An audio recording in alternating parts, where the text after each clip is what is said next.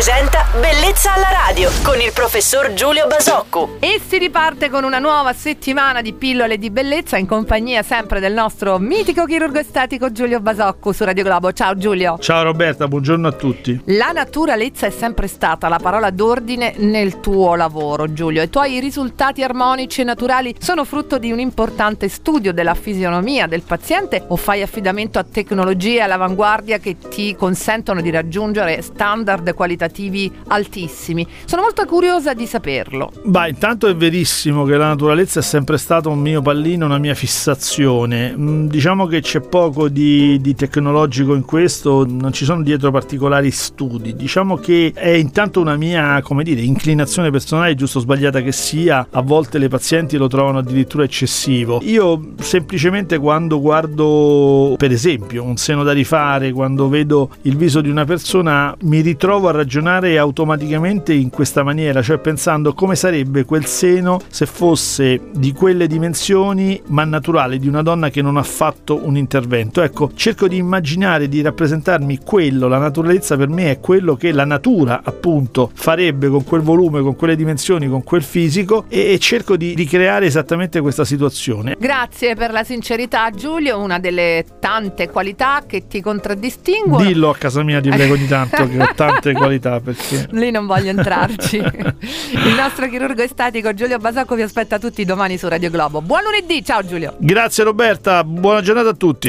Bellezza alla radio.